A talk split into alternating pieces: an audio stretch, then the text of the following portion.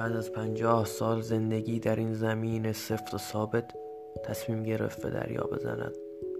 قایق زوار در رفته خود را که از پدرش به ارث گرفته بود تعمیر کرد. غذا و آب هفت ماه را در آن گذاشت. چون پدر گفت هفت ماه کامل شد و خاموش شد تا به لبه دنیا برسد. اما او این بار نمی‌خواست برگردد بلکه می‌خواست از لبه دنیا بپرد در جایی که هیچ کس نرفته و اگر رفته دیگر برنگشته تا از داستان آن طرف بگوید. و او تشنه داستان. بعد از آن که با هرچی که در دنیا داشت خداحافظی کرد یعنی خاکستر زنش کلبه گرمش و درخت های تازه حرس شده کنار کلبش برای گربهش به اندازه هفت ماه غذا گذاشت. تا گربهش بعد از آنکه او از لبه دنیا پرید بمیرد. سنگدل بودنش کمی اذیتش می‌کرد اما تصمیمش را گرفته بود.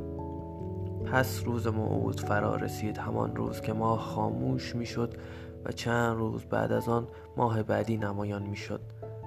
سوار قایقش شد و تناب متصل به جهانش را باز کرد و رفت. ماه کامل نشده بود که به لبه دنیا نرسیده اسیر طوفان شد و غرق شد. گربهش همان روز از کلبه فرار کرد و به دنبال او رفت. اما گربه ها شنا در اقیانوس را بلد نیستند. ماه که کامل شد او در لبه دنیا بود.